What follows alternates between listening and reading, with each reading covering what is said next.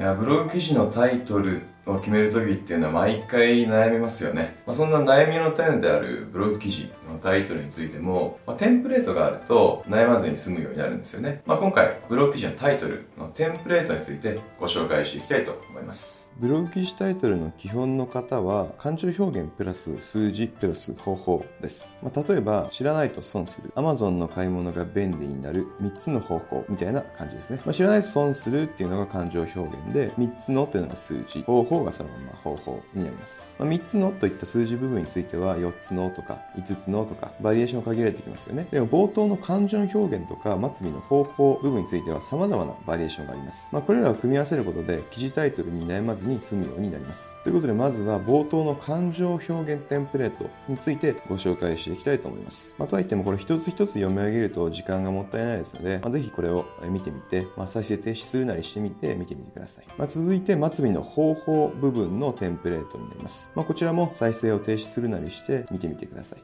まあ、ということで、今回はブログク紙のタイトルのテンプレートについてですね、ご紹介しました。それぞれを組み合わせることで結構簡単になりますので、ぜひ活用してみてください。